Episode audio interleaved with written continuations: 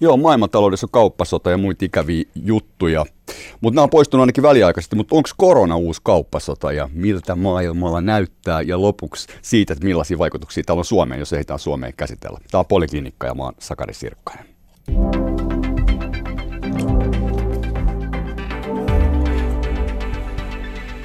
Ja tervetuloa ennustelemaan ja analysoimaan Tuuli Koivun Nordeasta, Moi. Heidi Schauman Swedbankenista ja Pasi Koivumäki Danske Bankista. Olette kaikki pääekonomisteja.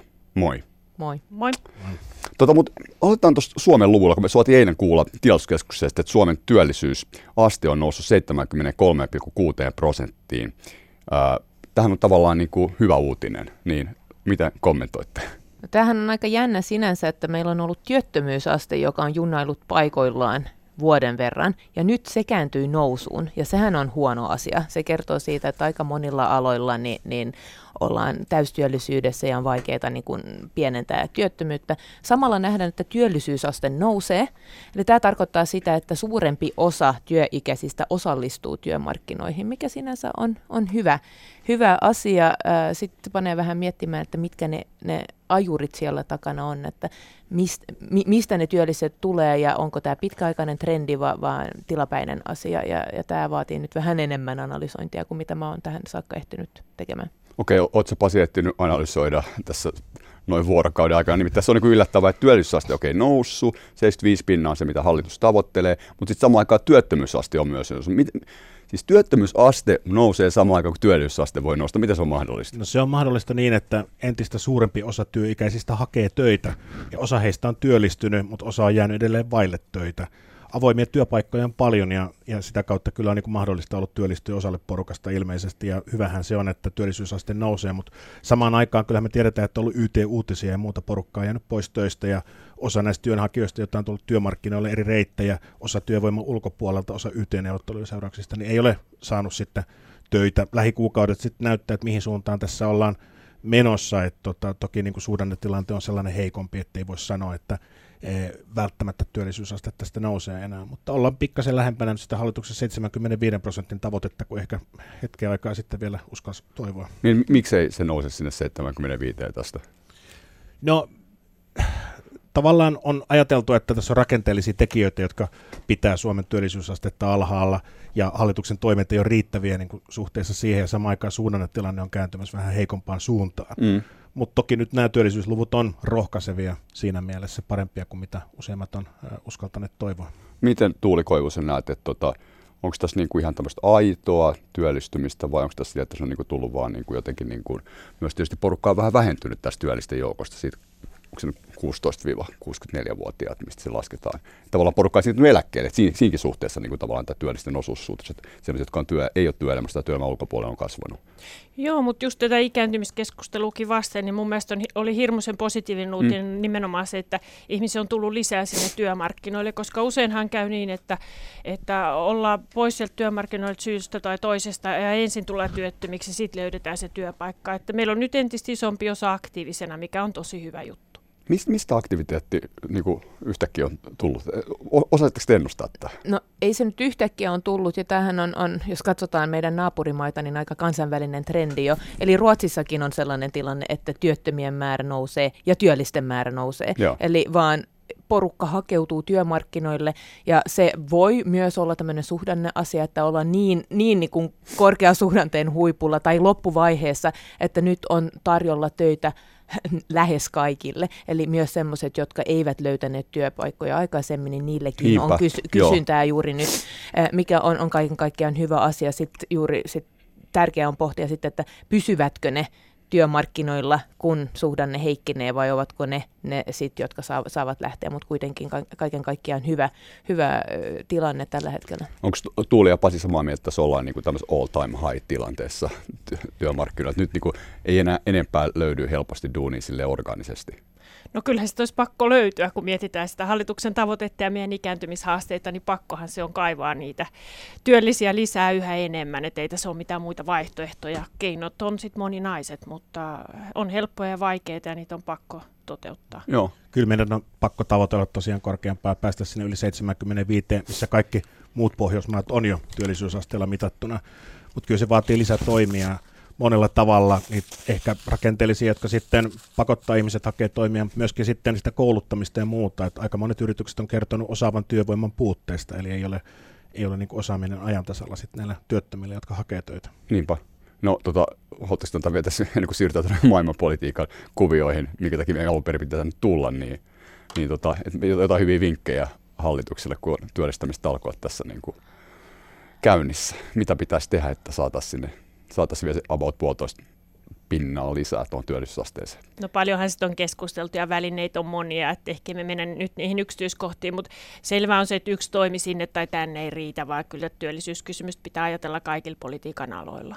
Mm. Joo, ne mm. liittyy juuri niin kuin, vastaus. Li, li, liittyy asumispolitiikkaan, liittyy perhepolitiikkaan. Nämä on niin kuin va- vaikea kokonaisuus, mutta kyllä mä uskon vahvasti siihen, että koulutus on, on kaiken ytimessä sekä lyhyellä että pitkällä aikavälillä, että jos meillä ei ole sitä oikeaa osaamista, niin on vaikeaa nähdä, että miten päästään ihan huipputyöllisyyslukuihin. Et nythän nähdään myös, että matalasti koulutettujen työllisyys on selkeästi matalampi, eh, mutta se on pitkän aikavälin haaste sitten, mutta myös sitten uudelleen kouluttaminen, mutta sitten kaikki, kaikki muutkin keinot sinne päälle, että meillä ei ole varaa niin tinkeä mistään, jos halutaan päästä ei 75, vaan 80. Niin, onhan näitä tutkittu näitä työllistämiskeinoja iät ja ajat, mm. hyvin tiedetään, mitä Kyllä. pitäisi, eikä tehdä, haluaisi Pasi heittää tähän vielä jotain.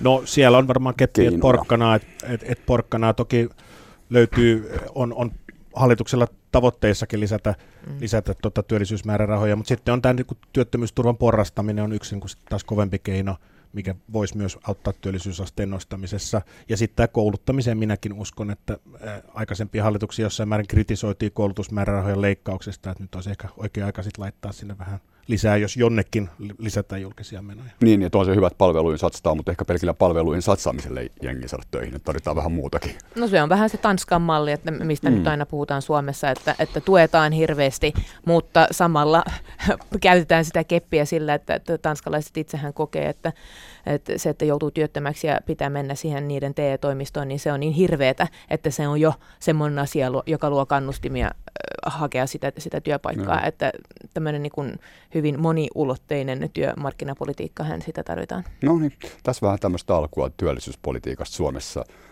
Heidi Schauman, Tuuli Koivu ja Pasi Kuoppamäki studiossa. Mä oon Sakari Sirkkainen, tämä on Poliklinikka.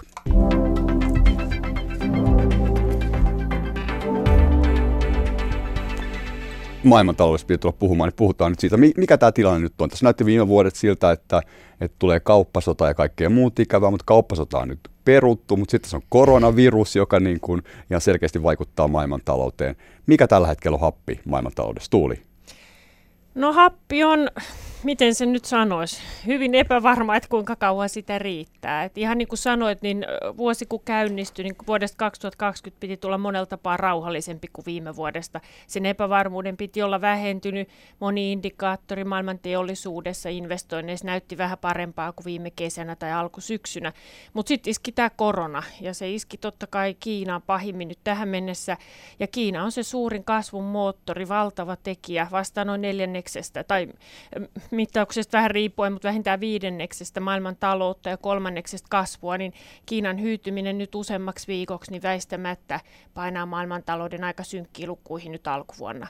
Mutta miten tämä tästä jatkuu, niin siitä sitten ollaan hyvin erimielisiä ja riippuu tietenkin paljon siitä, että pitää vain ennustaa, että mitä, mitä sille taudille tapahtuu ja viruksen leviämiselle. Niin, tässä on nyt, eletään niin kuin, no viime viikkokin oli, mutta tämä viikko nimenomaan se niin kuin kohtalon viikko sen suhteen, että miten tuo koronavirus etenee. Nyt on Italiassa ollut tartuntoja Kanarian saarilla ja muualla. Mm. Eurooppa on selkeästi niin kuin valunut. Miten tota, Pasi näkee maailman talouden ison kuvan? No tosiaankin vuoden alussa iso kuva alkoi näyttää pikkuhiljaa paremmalta, kun Yhdysvalta Kiinassa aikaa tämän ensimmäisen vaiheen kauppasopimuksen Brexit vihdoin otti askeleet eteenpäin. Molemmat on tietyllä tapaa edelleen epävarmoja mm. juttuja, kyllä, mutta niin kun näytti olevan vähän valoa tunnelin päässä ja monet ennakoivat mittarit tosiaan teollisuuden puolella ja muuallakin kertoi vähän siitä, että ikään kuin pahin syöksykierre olisi takana ja ehkä jotain toipumistakin näköpiirissä. Nyt tämä korona on sellainen tuntematon puskista tullut uhka, jonka niin kuin leviämisnopeutta tai laajuutta ei oikein vielä tiedetä.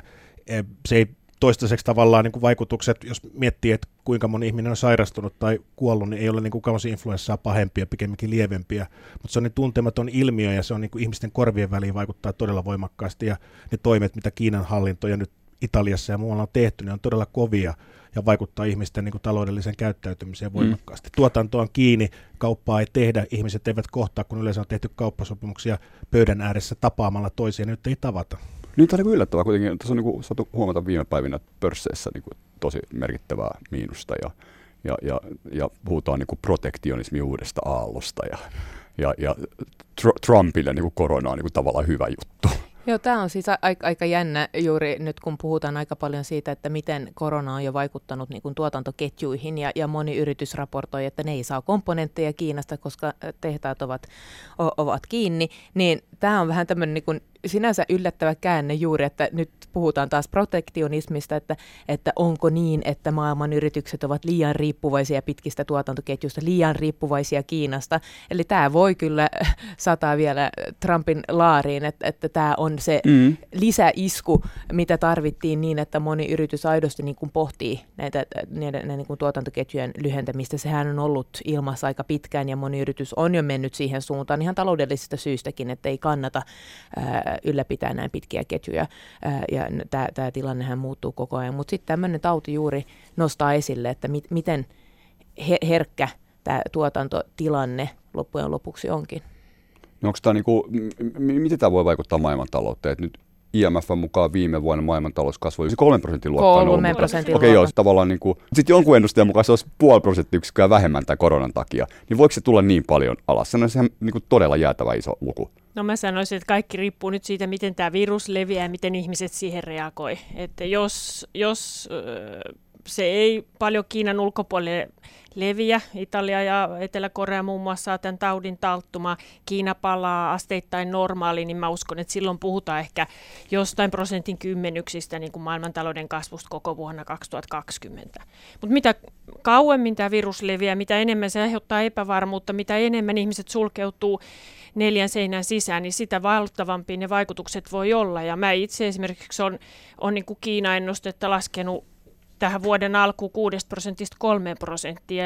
Tuollaiset muutaman prosenttiyksikön kasvulukujen vähennykset, niin kaikki voi päätellä, mitä se tarkoittaa euroalueelle, jossa kasvu on lähtökohtaisesti noin 1 prosentti. Niin paljon mm. Kiinan osuus nyt on sitten niin maailmankaupasta? Tälläkin kolmasosa about? No se riippuu vähän, mitä mittareita käytetään, mutta taloudesta ehkä tuollainen noin viidennes. Okei, okay. Joo. Eli, eli aika paljon kisit, miten Kiina nyt tästä niin kuin selviää ja miten se heijastuu mm. Eurooppaan ja Yhdysvaltoihin ja niin edespäin. Ilman muuta ja totta kai ne vaikutukset sitten tulee epäsuorasti sieltä Kiinasta, mutta kyllä mä ajattelen, että esimerkiksi euroalueella niin paljon suurempia negatiivisia vaikutuksia nähdään sitten, jos se tauti ja virus leviää täällä meillä. Kuitenkin, vaikka, vaikka ulkomaankauppa nämä kansainväliset tuotantoketjut on niin kuin tärkeitä, joillekin firmoille ne on ihan elintärkeitä, niin kuitenkin se kotimainen talous pyörii paljon palvelusektoria tällaisten ä, kotimaisesti niin kuin tuotettujen palveluiden ja, ja tuotteiden ympärillä. Ja silloin myöskään tätä Kiinan vaikutusta ei pidä lähteä yliarvioimaan. Mutta jos se sitten lukitsee meidät samoin kuin kiinalaiset nyt muutamaksi viikoksi neljän sen sisään. Silloin ne vaikutukset voi olla tosi isot. Eikö tämä sit, onko tämä semmoista niinku tuotannon alenemaa, mitä ei pysty niinku kuromaan sit kiinni loppuvuodesta tämän vuoden aikana? No juuri jos on kiinni vaan siitä, että on pari-kolme viikkoa, jolloin kulutetaan vähemmän ja, ja käydään vähemmän ravintolassa, niin, niin, niin, niin sitä kurotaan kohtalaisen päästään. helposti kiinni. Mutta totta kai, jos, jos tehtaat ovat, ovat kiinni ja pankit ovat kiinni ja kaikki paikat ovat kiinni, niin, niin kyllähän sitä on vaikeaa niin kuin kurota umpeen. Että se vaan on tämmöinen niin kertaluontoinen äh, siirtymä. Tavallaan ehkä vielä viime viikolla rahoitusmarkkinoilla aika pitkälti ajateltiin, että on tosiaan Kiina rajautunut pääasiassa vähän muuallakin, mm.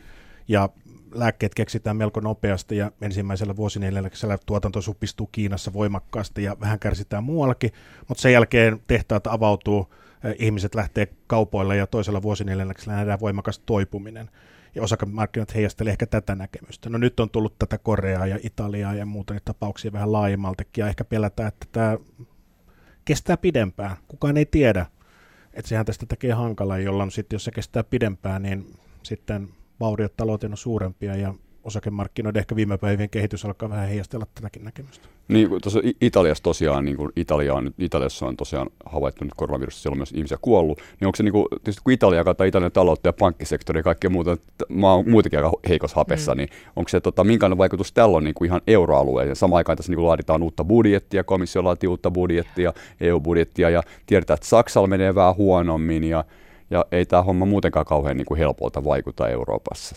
Ei, ja poliittisesti epävakaa tilanne jatkuvasti Italiassa, että ei tämä ole mikään helppo asia. Sinänsä tähän on iskenyt nyt Pohjois-Italiaan, joka on todella vaurasta, vaurasta mm. aluetta, että ei ole, ei ole niin kuin se heikoin lenkki, mutta sielläkin kytee aika paljon tyytymättömyyttä, ää, niin, niin on, on, on tämä niin kuin vaikea yhtälö. Eli jos, jos tämä vielä jarruttaa Italian taloutta, mitä se varmasti tekee. Italiahan on pitkään myös luottanut siihen, että, että äh, turismi on se, se ka- no. kantava, kantava äh, jaaka niiden, niiden taloudessa, niin tämä iskee ihan varmasti tämän kesän äh, sesonkiin riippumatta, miten, miten nopeasti tämä nyt menee, että juuri nyt aika moni tekee päätöksiä, että minne matkustaa, matkustaako tänä kesänä. Kyllä mä luulen, että aika moni suomalainenkin ajattelee niin, että ehkä jätetään nyt tämä kesämatka tekemättä, koska on niin paljon epävarmuutta, että pystykö edes lähtemään ja Italia on juuri yksi, yksi valtava kärsijä tässä.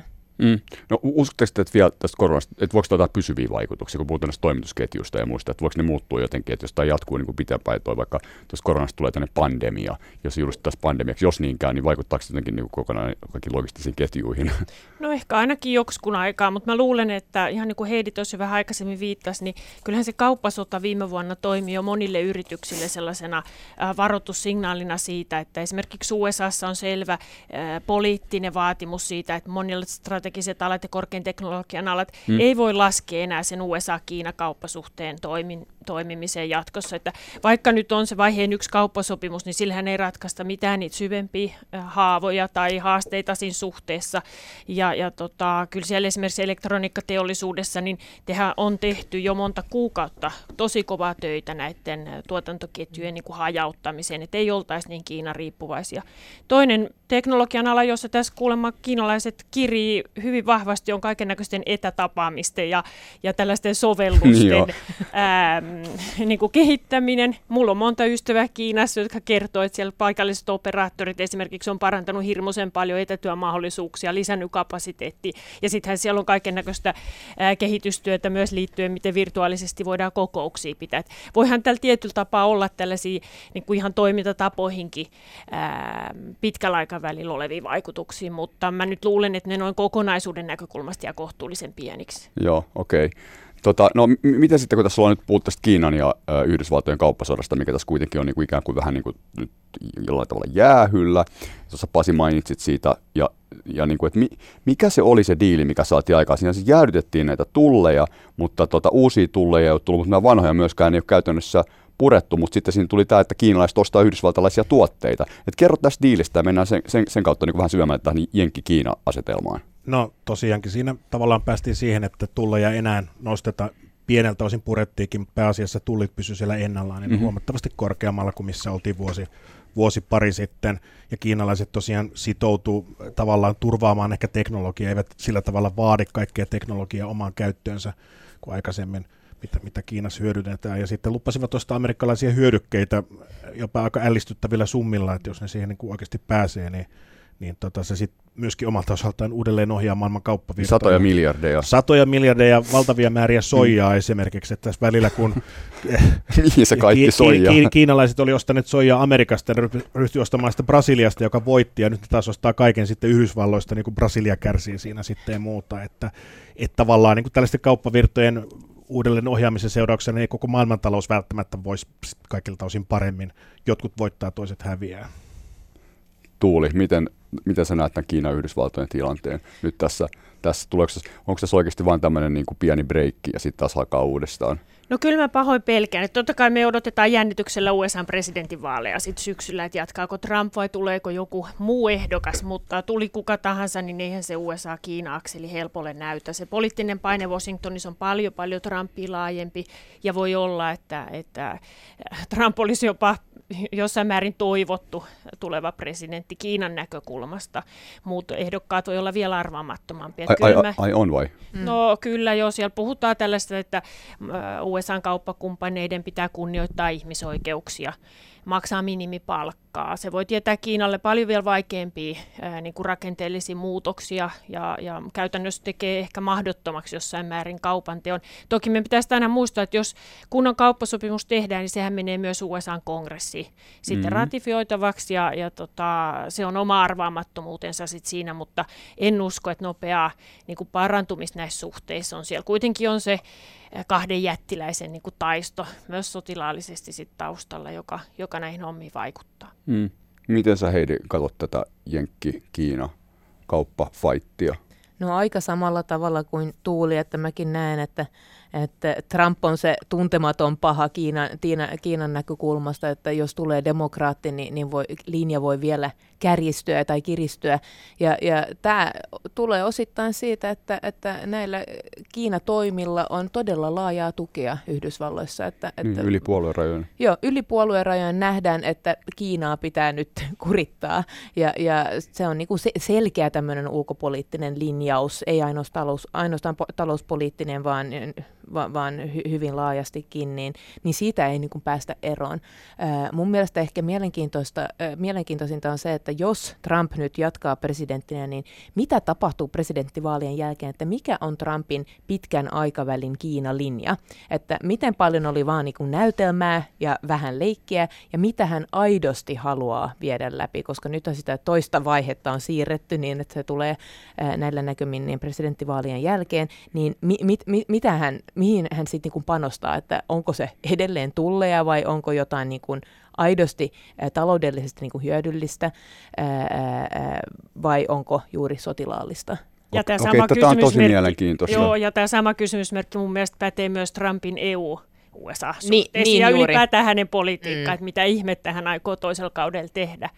Sitä on kyselty mi, ympäriinsä, mutta ei kukaan mitä se voisi olla? Mi, mitä te veikkaatte? Siis, että tavallaan, koska hän, nyt Trump ei varmaan halua nyt ennen niin kuin vaaleja saada mitään niin kuin major kärhämää ehkä Kiinan mm. kanssa. Mm. Voi olla näitä, keskittyy siihen vaalitaistoon, mutta Joo, et siis, et, et sen jälkeen, että jatkuuko sitä tullien kiristäminen mahdollisesti vai tuleeko jotain muuta, vai et, mi, mitä, se, niin kuin, mitä, mitä te arvelette? Mikä, mikä tässä on, niin kuin, Kiinahan kuitenkin kasvaa taloutena, sillä nyt ei varmaan voi oikein tehdä mitään enemmän tai vähemmän. Kyllä joo, ja mä luulen just, että, että Kiina-USA-akseli, niin kongressi joka tapauksessa vetää siinä tiukkaa linjaa ja, mm. ja laittaa Kiinalle kaiken näköistä rajoitetta jatkossakin. Mikä sitten Trumpin linja voisi olla, niin en tiedä. Tuntuu, että melkein kaikki on mahdollista, mutta kyllä meidän täytyy muistaa se, että hän on puhunut protektionismista varmaan 70-luvulta asti. Mm. Että en, en uskalla luottaa ainakaan siihen, että hän rauhallisemmaksi muuttuisi toisella kaudella, vaikka toki hän on arvaamaton ja yllätykset molempiin suuntiin on mahdollisia, mutta kyllä mä pahoin pelkään, että kyllä EU-USA-kauppaneuvotteluistakin, jos ja kun ne venyy sinne presidentinvaalien taakse, niin tulee tosi vaikeat. Uskotteko että Trump nyt valitaan sitten uudestaan? Mutta hyvä kysyä tässä vaiheessa, valitaan joku 7. päivä 11. Mutta. no jos nyt pitää veikata, niin kyllä mä veikkaan, että Trumpia valitaan. Kyllä se vahvasti siltä näyttää, että siltä demokraattipuolelta ei löydy sellaista ehdokasta ainakaan tämän päivän näkökulmasta, joka vetoaisi niin laajasti amerikkalaiseen suureen mm. yleisöön, että he äänestäisivät häntä suuremmin joukoin kuin Trumpia. Bernie Sanders on nyt kovilla, mutta jos Sanders on Trumpia vastaan, niin monet analyytikot tai kommentaattorit kommentoineet, että Trump silloin vie voiton. Jos ei nyt talous jostain syystä mm. jenkeissä mm. sitten, tai se ehdi niin kuin ennen marraskuuta jollain tavalla niin kuin niin kuin hyytyä totaalisesti. No niinhän on, että Yhdysvalloissa taloustilanne vaikuttaa aika paljon, ainakin historiallisesti mm. on vaikuttanut siihen, että miten, miten menee, menee vaaleissa ja nyt on herkkä tilanne, että tiedetään, että Trump ainakin mittaa omaa onnistumistaan siinä, että miten pörssikurssit menee ja nyt on rallannut aika hyvin aika pitkään, mutta jos tämä koronavirus iskee Yhdysvaltoihinkin, niin, niin tilanne voi muuttua aika nopeasti. Näinpä. No toivotaan, että ei iske Yhdysvaltoihinkaan sen enempää tai mihinkään muuallekaan. Heidi Schauman, Tuuli Koivi ja Pasi Kuoppamäki Poliklinikalla ja Maansakari Sirkkanen.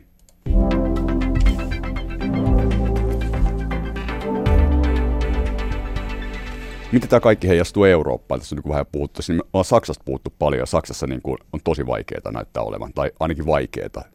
Niin kuin Merkelin seuraa Merkelin ja luoteta, ö, isot saksalaiset pörssiyhtiöt, vientiyritykset ei luota enää Merkelin samalla tavalla kuin aikaisemmin.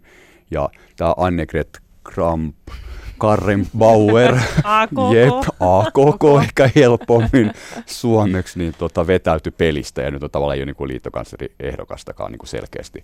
Niin, eli poliittinen kriisi ja sitten taloudellista hyytymistä ja kaikkea muuta. Niin Saksa kuitenkin on niin Euroopan talouden moottori, niin mitä tässä nyt Euroopalle tapahtuu? No Saksa on aika, aika pitkään ollut taloudellinen moottori. Hyvä pitää mm. kuitenkin mielessä, että hyvä talouskasvu Saksassa on ollut siellä vähän kahden alapuolella, kun Suomessa ajatellaan, että hyvä talouskasvu on siellä jossain kolmen yläpuolella. Eli Saksan kasvu on pitkään ollut tämmöistä ko- kohtalaista, mutta aika, aika vakaata. Saksalla on ihan samat ongelmat kuin Suomessa. Yhteiskunta ikääntyy hyvin, hyvin nopeasti ja, ja Saksalla on ollut hyvin, tai ollut hyvin lähellä täystyöllisyyttä jo pitkään, että tämä korkeasuhdanne on ollut todella pitkä.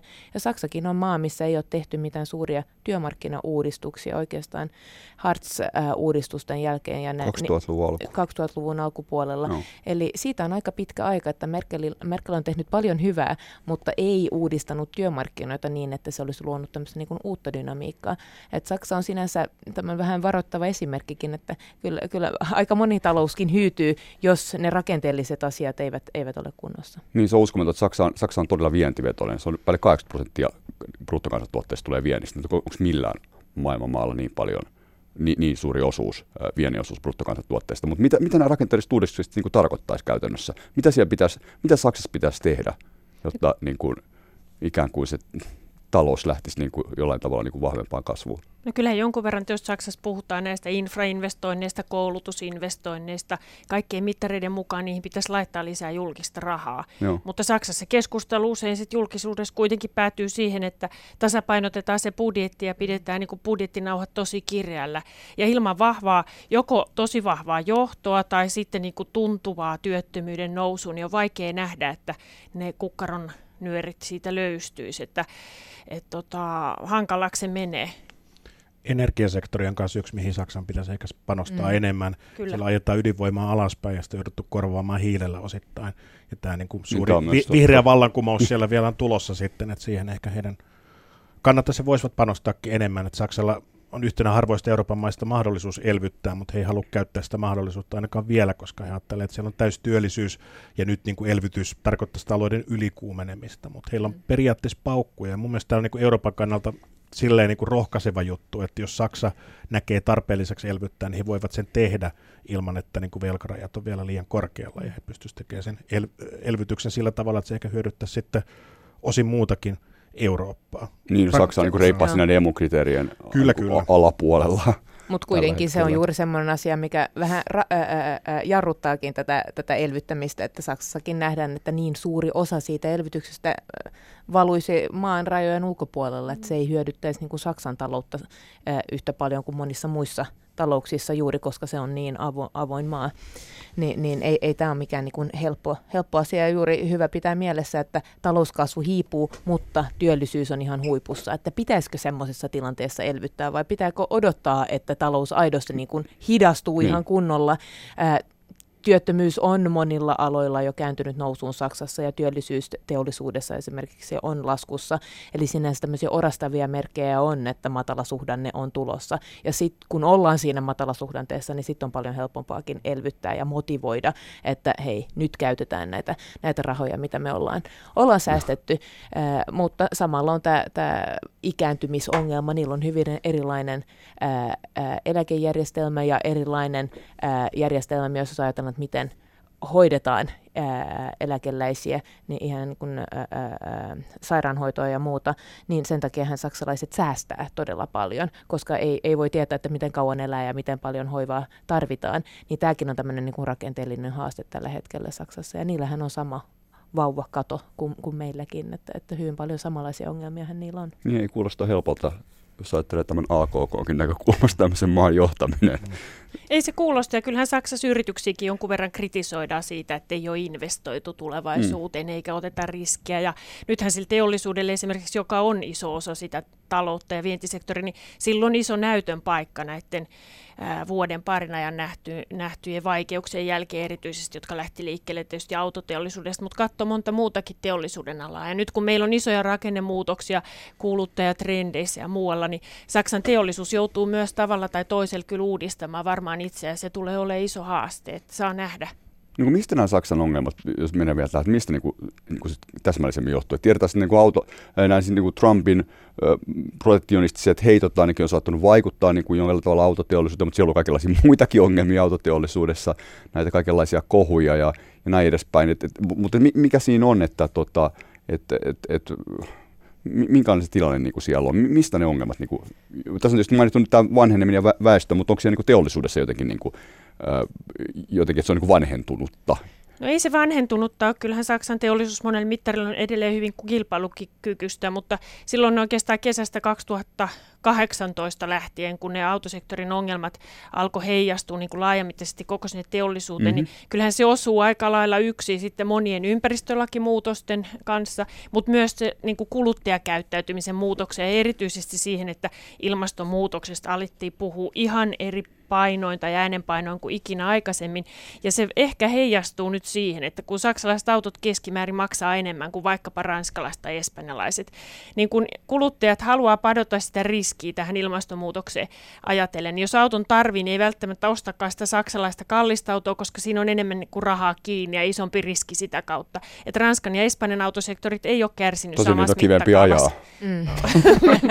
mä, mä en osaa oikein ajaa minkäännäköistä autoa, kommentoi, kyllä mä ajan, mutta, mutta tota, anyway, niin eh, Saksan autoteollisuus on kärsinyt huomattavasti enemmän suhteessa. Mm. Jonkun verran ollut kai sitäkin, että joitain niistä suosituista malleista, mitä edelleen saksalaisilla automerkeillä on valmistettu jossain muualla kuin Saksassa, mm-hmm. Amerikassa, Amerikan markkinoille, eikä Saksassa. Että tässä näkyy ehkä vähän sitä protektionismia, että joudutaan valmistamaan jossain muualla Kyllä. sitten niille markkinoille. Muualla, muuten niin kuin Saksan teollisuus on myöskin kärsinyt siitä, että heillä on aika paljon investointihyödykkeiden tuotantoa, ja niin kuin globaalisti voisi mm. sanoa, että investoinnit on ollut vähän alamaissa, ja Saksa näyttää kärsineen siitä enemmän kuin esimerkiksi Suomi, jossa myös valmistetaan investointihyödykkeitä kyllä. Joo, ja siis tätähän voi vähän verrata ää, Suomen tilanteeseen finanssikriisin jälkeen. Eli oli monta tämmöistä niin kuin kohtalaisen pientä shokkia, jotka tuli vähän joka suunnasta. Oli hyvin vaikeaa niin kuin silloin nähdä, että mitkä ne vaikutukset oli. Ja nyt kun katsotaan taaksepäinkin, niin on tullut kaikenlaisia selityksiä, selityksiä Saksasta. On ollut Reenjoen mataluus ja on ollut juuri autoteollisuus, mm. on, on Kiina, on, on, vai, on ikääntyminen. On siis monta ongelma ja se tekee aina asiasta hyvin niin kuin va- va- vaikeasti niin ratkaistava niin kuin ainakin poliittisesti, vaan se pitää vaan niin kuin jotenkin orgaanisesti tulla sieltä sisä- sisältäpäin. Ja on ihan luontevaakin, että tulee matalasuhdanteita välillä ja, ja Saksa on ainakin aikaisemmin pystynyt hyödyntämään matalasuhdanteita niin kuin uudistumaan. M- miksi, miksi on pystynyt hyödyntämään? No, koska silloin on helpompi niin kuin myydä suurelle yle- yleisölle, että pitää tehdä kipeitä muutoksia. Aivan, koska muuten ei mene hirveän hyvin kaupaksi Saksassa ei, varsinkaan. Jos, joo. Jos ajatellaan vaikka juuri Hartz-uudistuksia, niin Joo. niin niitähän tehtiin juuri sen takia, että suuri yleisö pelkäsi, että Saksa menettää tämän, tämän valta-asemansa Euroopan teollisena moottorina. Ja se, se pelko oli niin laaja, että pystyttiin aidosti tekemään valtavia työmarkkinauudistuksia. Mutta mi- millaista kasvua te ennustatte euroalueelle täksi vuodeksi ja tästä niin kuin eteenpäin? Et jos kerran, no, kun Saksaan jo viime vuonna puhuttiin siitä, että siellä voisi tulla jonkinlainen taantuma, mutta ei tullut. Jos se taantuma vaikka määritellään sille, että tekninen taantuma, että sulla on kaksi niin kuin kvartaalia peräkkäin, jos supistuu talouskasvu, niin näin ei kuitenkaan sitten tapahtunut. Tapahtuuko se niin kuin tänä vuonna? No kyllä meidän oletus oli, jos ei nyt korona tässä sitten pahan kerran yllätä negatiivisesti, että pikkuhiljaa vuotta kohti kasvu kiihtyy, mutta koko vuodelle puhutaan alle prosentin luvuista, eli todella matalaa mhm. kasvua, mm-hmm. mutta kuitenkin, että se pahin alkaisi olla niin kuin takanapäin. Mutta se pitää sisällä, ei, ei vaan niin kuin Saksan asioita. Kyllähän tässä euroalueen toisiksi suurin talous Ranska on ollut iso kasvumoottori viime ajat ja isot kysymykset leijuu totta kai sen ympärillä, että pystyykö Macron jatkamaan näitä uudistuksia ja, ja tota, mikä on hänen asemansa, miten saksalaiset yritykset suhtautuu Macronin. Et se ensireaktiohan oli positiivinen, työllisyys nousi osittain varmaan just Macronin uudistusten myötä, äm, palvelusektori kasvoi ja niin edelleen. Miten nyt sitten, kun hän kangertelee näissä eläkeuudistuksissa ja tulossa on yhtä vaikeita työttömyys työttömyysturvauudistusta ja muuta vastaavaa, että kaatuuko se makroen uudistuspolitiikka vai saadaanko me Ranskasta niin kuin, ikään kuin korvaaja nyt tälle, mm. tälle Saksalle. Viime vuonna Ranska pystyi sen tekemään, mutta, mutta jatkuuko se lento tänä vuonna? Mä vähän epäilen, koska viime vuonna osittain se Ranskan kasvu perustuu myös tälle julkiselle elvytykselle. Niin, ja silläkin omat rajansa. No silloin varsinkin Ranskalla on noin 100 prosenttia PKT mm. velkaa, niin ei se nyt ihan valtavasti enää elvytellä, että, että tota, enemmän se pitäisi tulla näiden rakenneuudistusten kautta Ranskassa ilman muuta. Mitä, mitä tässä tilanteessa sitten, tota noin, niin, kun katsotaan tätä kuviota Frankfurtin kaksoistorneista niin EKPstä käsin, että, että on, onko niin kuin, talous kasvaa kuin 1 prosenttia, inflaatio ei ole lähelläkään sitä 2 prosenttiin tai about 2 prosentin tasoa, ja, ja tota, kasvua pitäisi saada enemmän, niin minkälaista ö, niin kuin korkopolitiikkaa, rahapolitiikkaa tämmöisessä tilanteessa? Tai miten näette jatko? Mi- mi- miten korko kehittyy tästä EKPn ohjauskorko ynnä muut ohjausvälineet tästä eteenpäin? No kyllä tämä taloustilanne vaatii varmaan kevyttä rahapolitiikkaa vielä pitkään eteenpäin. Että ehkä Draghi johdolla oltaisiin jopa laskettu korkoja maaliskuussa. Lagarde ei ole antanut mitään merkkejä, että näin tapahtuu. Se on ehkä mm. mahdollista, jos korona yllättää pahan kerran, mutta nyt näyttää sille, että jos hidaskin kasvu edes jatkuu, työttömyys ei nouse, niin kyllä kai se rahapolitiikan linja pysyy tässä nyt lähiajat aika lailla muuttumattomana. Se olisi meikäläisen näkemys. Minkälaisia niin kuin, niin kuin, tota, odotuksia Lagarde, joka on ranskalainen, niin, niin onko jotain erityistä siinä, että hän on ranskalainen tai tuli IMFstä EKP-johtoon, niin mi- miten niin kuin, tavallaan se linja tai tyyli ehkä muuttuu suhteessa italialaiseen Draghiin? No tässä vaiheessa vähän, vähän vaikeaa sanoa, että selkeästi tämä avoimuus on sellainen asia, mitä hän nyt on, on ajanut ja kommunikoinut no. nyt viime, viime kuukausina, että kuunnellaan, mitä, mitä, mitä kaikilla on sanottavaa rahapolitiikasta, miltä se pitäisi näyttää tulevaisuudessa, käydään läpi tätä nykykehikkoa ja miten sitä pitäisi muuttaa. Että tämä on selkeästi tämmöinen niin kuin hänen suuri linjansa, että, ja, ja a, lisätään niin kuin avoimuutta myös niin kuin keskuspankin sisällä, ja, ja tämä kuunteleminen on selkeästi suurin asia, mutta en mä odota mitään suuria muutoksia itse, itse linjassa. Voi tulla jotain niin kuin hienosäätöä, mutta vaikeaa nähdä, että EKP hylkäisi tätä niin kuin inflaatiotavoitelinjaa, mikä kuitenkin on, on ohjannut EKPtä koko, koko sen, sen olemassa olon aikana, niin, niin ei mitään suuria muutoksia. Ehkä, ehkä he jotenkin selkeyttää tätä inflaatiotavoitetta, kun on mm. puhuttu, että se olisi korkeintaan 2 prosenttia se mm. inflaatio, se voisi olla noin, että joskus voitaisiin mennä ylikin, nyt ei olla lähelläkään, mutta ollaan Missä, kuitenkin... mi, mikä on tällä hetkellä euroalueen inflaatio? 1,23? Sitä luokkaa joo, sitä luokkaa suurin piirtein. Et sanotaan, että palveluiden hinnat on noussut vähän reippaammin nyt viime aikoina, ehkä sen takia kun palkatkin on noussut euroalueella, mutta hyödykkeiden hinnat on ollut aika lailla edelleen alamaissa ja se koko, koko inflaatio on pysynyt lähempänä yhtä kuin kahta prosenttia, mutta sellaisella vyöhykkeellä, että EKP tavallaan voi olla riittävän tyytyväinen pitääkseen rahapolitiikan suurin piirtein ennalla ja keskittyäkseen tavallaan tämän oman strategiansa evaluointiin. Tällä hetkellä on keventäneet rahapolitiikan jo siihen pisteeseen, että se lisäkevennysvara on aika pieni siellä sitten, että ehkä se halutaan käyttää todellakin niin kuin pahan päivän varalle sitten. Ja edellinen mitä, pä- mi, mitä vielä voisi tehdä, koska se yön ylin korkokin onkin miinus 0,5 ohjauskorko nollassa ja mitä, mitä, mitä, mitä niin välineitä on jäljellä? Korkoa voi vielä hiukan laskea, onko siitä paljon hyötyä, niin en tiedä, sitä osto-ohjelmaa voi laajentaa edelleen, missä mm. ostetaan sitten arvopapereita, että se olisi sitten se ehkä selkeämpi tie, missä on vielä keventämisvaraa enemmän. Niin ja jopa markkinoilta suoraan, se olisi jo isompi steppi. Niin, no ehkä sitäkin voi laajentaa, että minkälaisia mm. arvopapereita ostetaan. Niin. Että onhan näitä villisti väläytelty, että jopa osakkeita voisi ostaa. Niin, se olisi tarkoittaisi jo niin kuin aika lailla EKP niin kuin vähän mandaatin laajentamista. Joo. No miten, miten tässä, niin kuin, tämä tuntuu kuitenkin, että tämä on jotenkin vähän jymähtänyt tämä meininki Euroopassa. Niin tota, et, mitä tässä, niin kuin, pitäisikö näiden emu-kriteereille vaikka tehdä jotain, kun ne on niin 90-luvun lopulla lanseerattu? On nämä, niin kuin, että kuinka paljon – niin kuin julkinen, talo, eh, julkinen talous saa velkaantua suhteessa bruttokansantuotteeseen ja kuinka paljon tämä julkisen talouden alijäämä saa olla. Et, et, et jos kerran niin kuin tässä halutaan, että vaikka Saksa ja muut elvyttäisi, laittaa sisään rahaa pöytään, niin se tarkoittaisi niin kuin, jollain tavalla niin kuin velkaelvytystä, vai, vai mitä se tarkoittaisi?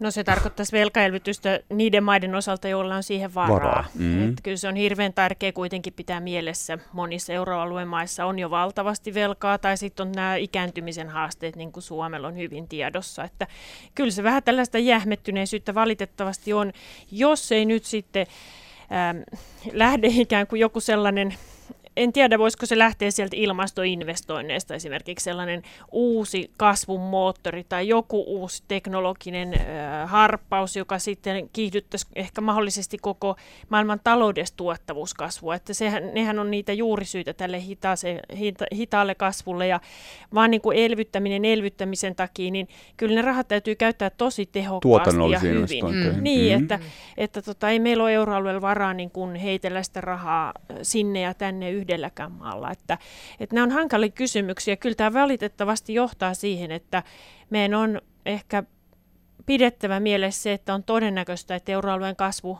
pysyy noin prosentin mittaluokas pitkän aikaa, eikä me voida tuudittautua siihen, että täällä käynnistyisi joku kakkosen ja kolmosen välillä oleva talouskasvu, jos ei sitten tapahdu pientä ihmettä. Se ihme on totta kai aina mahdollinen, ja me ekonomistit usein äh, niin syyllistytään siihen, että me nähdään enemmän näitä alasuuntaisia kauhuskenaarioita kuin niitä yläsuuntaisia riskejä, niistäkin pitäisi aina muistuttaa, mutta mut tota, viime vuodet näyttää sen, että jos se tuottavuuskasvu kiihtyy ja työmarkkinat on tiukat, niin ei se kasvu mistään taivaasta tipahda. Mitä se tuottavuuskasvu tarkoittaa?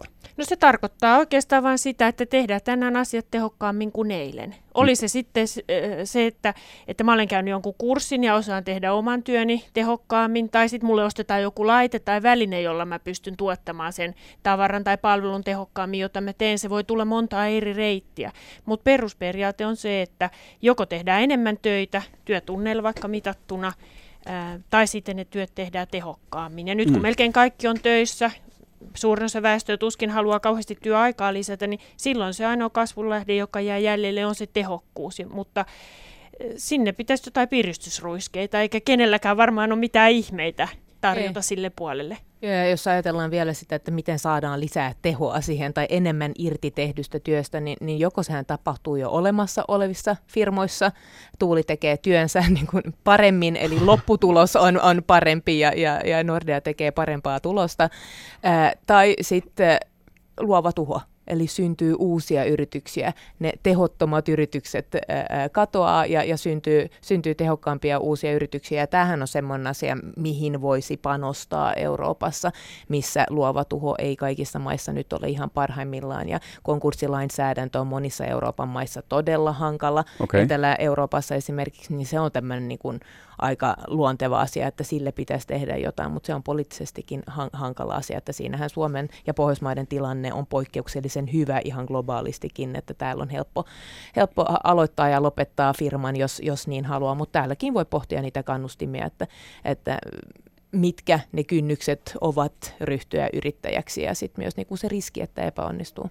Niin, tämmöinen niinku luova tuho, Schumpeterilainen luova tuho, niin miten se, voisiko näkyä tässä ilmastoasiassa, jos se on nyt mainittu tässä. Tietenkin, koska nythän EU lanseerasi tämän Green Dealin, joka on tämmöinen aika iso, vihreä, tosi monien kritikoiden mielestä aivan liian pieni, mutta kuitenkin tota, tämmöinen niin kuin investointiohjelma, niin, niin mutta mut, mut, mikä se, niin kuin se, tätä itse varmaan aika monet miettii, että mikä on siis se periaate sillä, että, että jos, miten se tapahtuisi, että tästä niin kuin vihreästä taloudesta niin kuin saataisiin tämmöistä uutta tota, noin, niin kasvuspinniä? Kuinka, miten?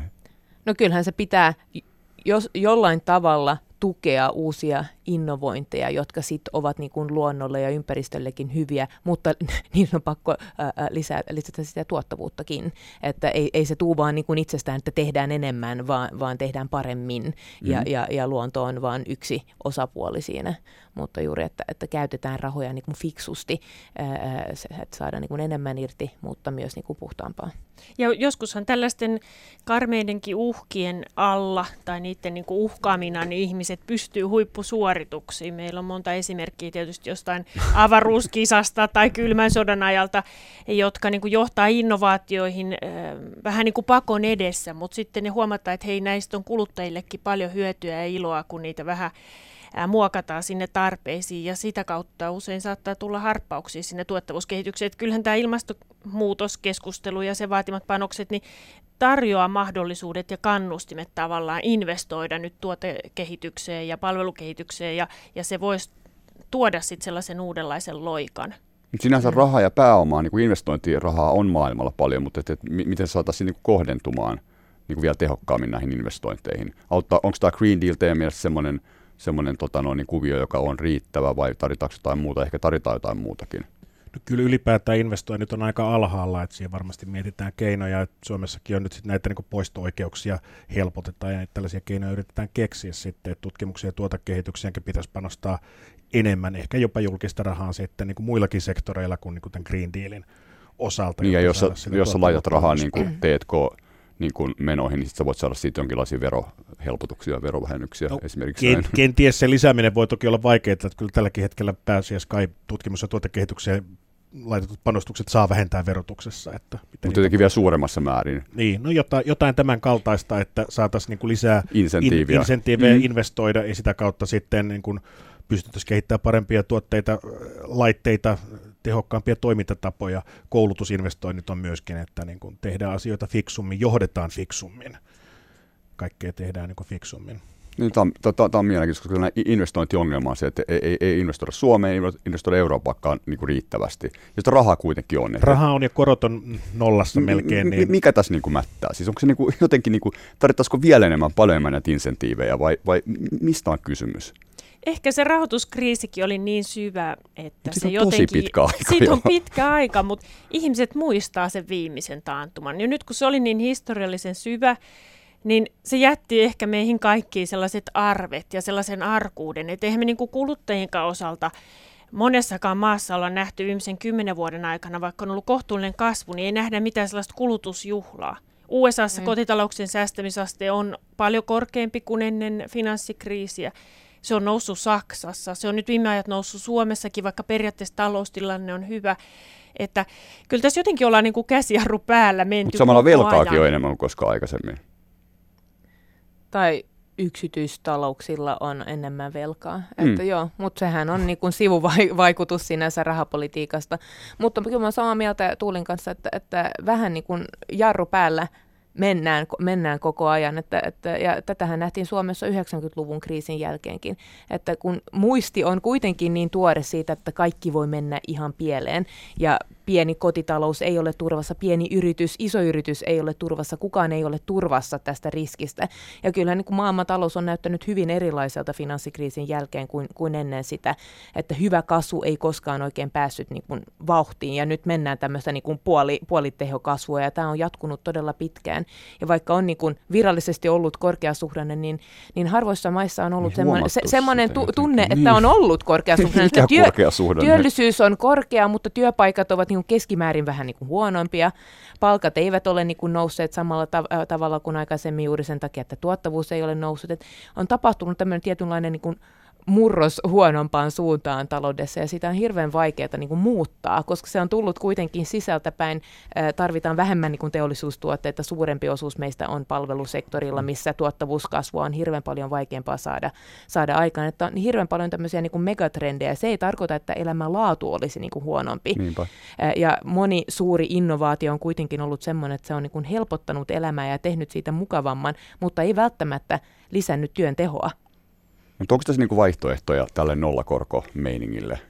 Tässä tilanteessa. Joku voisi sanoa, että se olisi niin kuin vähän jotenkin, niin kuin, voisiko se auttaa, jos niin kuin rahapolitiikka olisi kireämpää? Voisiko se olla tässä tilanteessa? Luovaa tuhoa sillä ainakin saisi aikaa. Että niin, Etteikö tuosta just peräänkuuluttanut tässä vähän, että sitä olisi kiva saada? Joo, kyllähän vaikka Italiassa sitä on niin kuin pohdittu, että tarvitaanko vähän enemmän sitä luovaa tuhoa, että näin matalat korot niin. äh, pitää ne huonokuntoiset yritykset elossa. Zombie-yritykset, kaikki Juuri, muut, ja, ja silloin sitten... pank- joo, pankkien taseet mm. ovat kiinni näiden yritysten rahoittamisessa. Ja sitten voi olla, että, että moni pieni yritys, joka tarvitsisi rahoitusta, ei välttämättä saa sitä, mutta sitten kun katsotaan EKPn eri kyselyitä, niin kyllähän niin kuin rahoituksen saatavuus on hyvä euroalueella, että ei sitä voi niin kuin syyttää, että rahoitusta ei saa. Aina on ollut niin, että ihan pienet uudet yritykset ei saa pankkilainaa. Ne mm. tarvitsee joko omaa pääomaa tai sitten joku, joku toinen, joka sijoittaa yrityksen, että ei se tilanne ole sinänsä niin kuin muuttunut, mutta se pelko, se epävarmuus, että uskaltaako ottaa sen riskin, ja se vaikuttaa niin kuin yrittäjyyteen, se vaikuttaa syntyvyyteen, se vaikuttaa todella moneen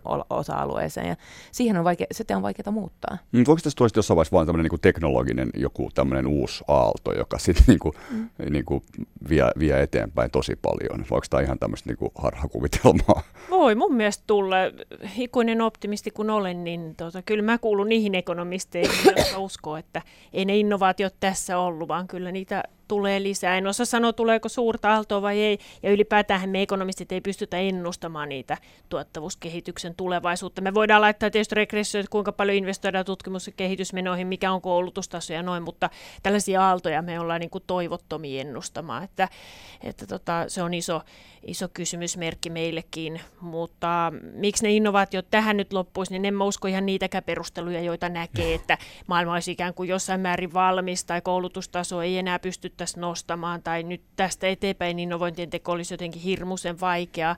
En mä haluaisi masentua, että, että nämä pitäisi paikkansa. Päinvastoin mä ajattelen niin, että yhä suurempi osuus maailman väestöstä saa koulutusta, pystyy niin kuin innovoimaan, pystymme kommunikoimaan keskenämme, niin mä, mä näen, että todennäköisyys, että tapahtuu suuria innovaatioita on paljon isompi kuin aikaisemmin. Ja aina kun tapahtuu joku teknologian murros, niin voi, voi kestää todella pitkään ennen kuin me tiedetään, että se on tapahtunut ja, ja tiedetään, miten mitataan. Ja, ja, ja, ja niin, niin, niin mäkin olen tässä niin kuin optimisti, että, että oikeaan suuntaan mennään koko ajan. Okei. Okay. Mm. Samaa mieltä, eli teknologia varmaan tulee myös uusille aloille, niin kuin hoivasektorille entistä voimakkaammin, tulee hoivarobotteja ja kaikkea tällaista. Yksi ongelma tosin Euroopassa tuntuu olevan se niin kuin suhteessa vaikkapa Yhdysvaltoihin tai jotenkin Kiinaankin, että me ei oikein saada tästä meidän isosta eurooppalaisesta yhteismarkkinasta kaikkia tehoja irti, aika paljon tehdään edelleen niin kuin kotikutoisesti oman maan rajojen sisällä, eikä nähdä edes tätä Eurooppaa niin kuin kunnolla markkinana. Miten Jos se, katsoo, niin kuin, että mistä niin kuin suuret niin kuin globaalit jätit on viime vuosina tullut. Siis meillä on Suomessakin hienoja keskikokoisia yrityksiä, globaalit metsäjätit on Suomesta suurin piirtein, mutta sitten katsoo, mistä suuret niin kuin globaalit jätit, todella suuret niin kuin Googlet, Amazonit, Alibabat muut on tulleet, niin ne ei ole tulleet Euroopasta, vaan jostain muualta, vaikka Euroopassa pitäisi niin kuin yhteenlaskettuna olla niin kuin massaa tuottaa tällaisia jätteitä, niin se ei vaan tapahdu täällä. Toi on hyvä pointti kyllä. Mm. Niin tosi iso talousalue, mutta täällä ei niin kuin sit, mikä siinä on, kun puhuttu vaikka tästä pääomamarkkinaunionista, mitä se koskaan sitten tarkoittaa, ehkä joku osaa selittää mm. se, mitä se tarkoittaa, että tavallaan sit, kun rahaa ei jotenkin niin kuin liiku tämän niin kuin unionin sisällä sillä tavalla, kun sen pitäisi, vaikka jos vertaa, miten se homma toimii Jenkkilässä. Kyllä se varmaan se kielimuuri on edelleen mm. niin kuin iso. Kulttuurimuurit on isot, lainsäädännölliset erot on suuret. Heidi mainitsi tuossa aikaisemmin konkurssilainsäädännön, niin se liittyy nimenomaan tähän pääomamarkkinaunionin heikkouteen ja, ja sen niin kuin loppuun saattamiseen, koska ilman, että on yhtenäinen konkurssijärjestelmä, niin sellaista pääomamarkkinaakaan on vaikea äh, yhtenäistää. Ja, ja tota, nämä asiat liittyy toisiinsa ja siellä on aina kansalliset intressit ja vuosisatojen historia, miten joissakin maissa konkurssit on aina mennyt ja tulee aina menemään, niin se on niin kuin hankala luoda sitten niitä yhteisiä standardeja. Niin kuin nämä kansalliset intressit, mutta tavallaan ne kansalliset intressit voisivat olla paljon enemmän sitä, että tehtäisiin niin kuin EU-tasolla tämmöisiä niin kuin yhtenäistämispolitiikkaa, mutta sitä kuitenkin vastustaa sen takia, että se ei ole kansallinen, intre, ei ole kansallinen mm. intressi. Ja siirtyminen, siirtyminen on aina vaikeaa ja aiheuttaa niin kuin erinäköisiä ongelmia sitten ja niitä pelätään. Mm. Ja kun on yhteinen standardi, niin, niin se on jostain pois. Joku saa parannuksen ja joku saa huononnuksen, että, että harvoin mennään niin kuin sille niin top-tasolle heti, ja sen takia on niin hirveän vaikeaa.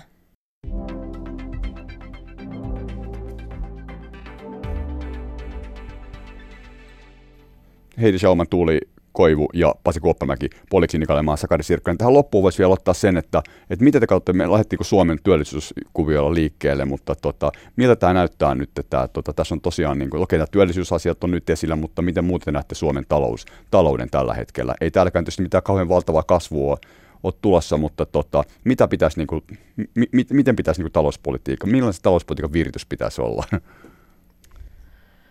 No edelleenhän ollaan ei voi sanoa korkeasuhdanteessa, mutta kuitenkin niin kuin kasvupolulla. Mm-hmm. Et heikkoa kasvua, mutta ei mitenkään niin kuin hirveän hyvää. Itse näen vielä, että, että kauppasota on iskenyt yllättävän vähän Suomen talouteen. Voi tulla ikäviä yllätyksiä siitä, vaikka se nyt on vähän niin kuin tauolla, mutta se on nimenomaan tauolla, kyllä se tulee takaisin. Ja, ja miten koronavirus nyt vaikuttaa Suomeen, niin vaikeaa sanoa. Joitakin kymmenyksiä varmasti kasvusta lähtee, lähtee ainakin nyt tämän vuoden alkupuolella. Mutta kokonaisuudessaan ihan niin kuin ok, aika tämmöinen niin kuin mauton, väri, väritön kokonaisuus tällä, tällä hetkellä, että ei mitään erikoista, niin kuin Pasi sanoi, niin investoidaan liian vähän, mutta mikä on liian vähän, jokainen yritys tekee omia päätöksiään, että mitä on sopivaa juuri tähän hetkeen, ja kun on epävarmuutta, niin on.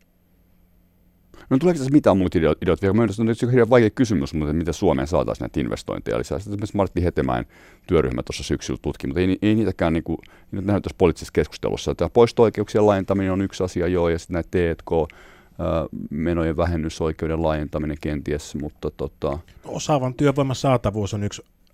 Pullonkaula ollut monille yrityksille, kasvuhaluisille yrityksille. Niin kuin Suomen sisällä. Suomen sisällä ja mm. myöskin työperäinen maahanmuutto tulee myöskin tässä kyseeseen sitten, että, että miten sitä niin kuin voitaisiin edistää ja tavallaan luvata tarjota yrityksille sellainen niin kuin tulevaisuuden visio, missä Suomessa on osaavaa työvoimaa, oli se sitten Suomessa koulutettu tai muualta tulevaa, niin sitä olisi tarjolla täällä. Suomessahan on paljon hienoja juttuja, meillä on niin kuin, ei ole korruptiota, meillä on aika hyvä infrastruktuuri, meillä on rahoitusta saatavana, meillä on paljon hyviä juttuja, mutta osaavasta työvoimasta näyttää esimerkiksi olevan pulaa ja siitä, että on niin kuin vakaa poliittinen toimintaympäristö. Niin kuin, niin kuin millaisesta osaavasta, kun, te, kun osittain myös kuulette varmaan yrityksiltä erilaista niin kuin viestiä, niin mi, mi, minkälaista työvoimaa, minkälaista työvoimasta on pula tällä hetkellä?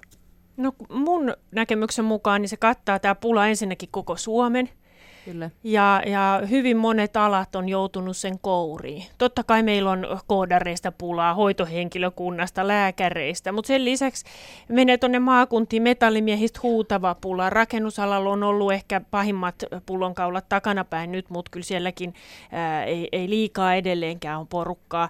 Ää, pätevistä niin kuin teollisuuden työntekijöistä. Sitten taas meillä on matalapalkka-alat, joille on vaikea löytää tekijöitä. Kyllä, kyllä tämä pullonkaula nimenomaan ja tämä työmarkkinoiden huono kohtaanto, niin tuntuu, että se on tällä hetkellä kyllä se isoin kasvun este monelle yritykselle. Ja, ja siihen liittyy ne aluspuhutut työllisyystoimet, joita tarvittaisiin niin kuin joka rintamalla ja joka politiikassa, jotta yritykset voisivat luottaa siihen, että työvoimaa riittää ja uskaltaisi tehdä näitä investointeja. Että ylipäätään ennakoitavuutta. Mm. Pasi tuossa mainitsikin äsken, että pitää olla vakaa työ- tai toimintaympäristö yrityksille, niin nyt musta tuntuu, että tämä ennakoitavuus on ollut hitusen ha- hakusessa. Niin, no miten sitä ennakoitavuutta saataisiin? Saataisiin niin kuin jotenkin selkeät, selkeitä työllistämistoimia peliin ja, ja varmuutta kaikilla muilla sektoreilla yrityksille. Mitä se niin kuin tarkoittaisi? Hallitukselta selkeitä niin kuin visiota ja harkintakykyä siinä, ettei liikaa revitä sitä, mitä ehkä edellinen on rakentanut. Että meillä pitäisi mm. olla niin kuin parempi Uusia ideoita uusiakin ideoita, mm-hmm. mutta tämä on niin kuin paljon politiikasta kiinni sitten, että miten, minkälaista politiikkaa sitten tehdään. Joo. Tällä hetkellä se on vähän ehkä ilmassa tosiaan, että minkälainen niin kuin tulevaisuuden näkymä tässä nyt on sitten eteenpäin. Niin ei ole selkeitä, selkeitä näkymää tavalla yrityksissä, että mitä tulee tapahtumaan odotellaan. Eikä ole ollut pitkään aikaan, että joka, no. jokaisella hallituksella on niin, niin oma linja. Vaihtuu aina. Niin, niin yritysjohtajalla voi olla hyvin vaikeaa niin kuin hahmottaa, että missä mennään kymmenen vuoden kuluttua. Että jos nyt investoidaan Suomeen, niin, niin mi, miltä tämä kenttä näyttää kymmenen vuoden kuluttua. Kun jos verrataan sitten muihin maihin, missä voi olla e, parempaa ennakoitavuutta, niin sitten kun tekee niitä investointipäätöksiä, niin voi päätyäkin siihen, että hei, investoidaan siihen maahan, missä se ennakoitavuus on parempi, että tiedetään paremmin, missä mennään kymmenen vuoden kuluttua, niin tämä on semmoinen asia, mitä mä ainakin perään kuluttaisin Suomeen, että yli hallitusten tämmöistä niin kuin pitkäaikaista niin kuin linjaa tukeakseen yrittämistä ja, ja, ja investointeja. Niin ja varmaan, että sitä kuuluista kilpailukyvystä pidetään kiinni. Kyllä. Okei, hei, mm. kiitoksia tästä keskustelusta. Tuli aika monenlaista speksaamista koronasta Suomen talouden hyytymiskuvioihin. Tuuli Koivu, Heidi Schauma ja Pasi Kuoppamäki. Kiitti paljon. Kiitos. Kiitos. Kiitos.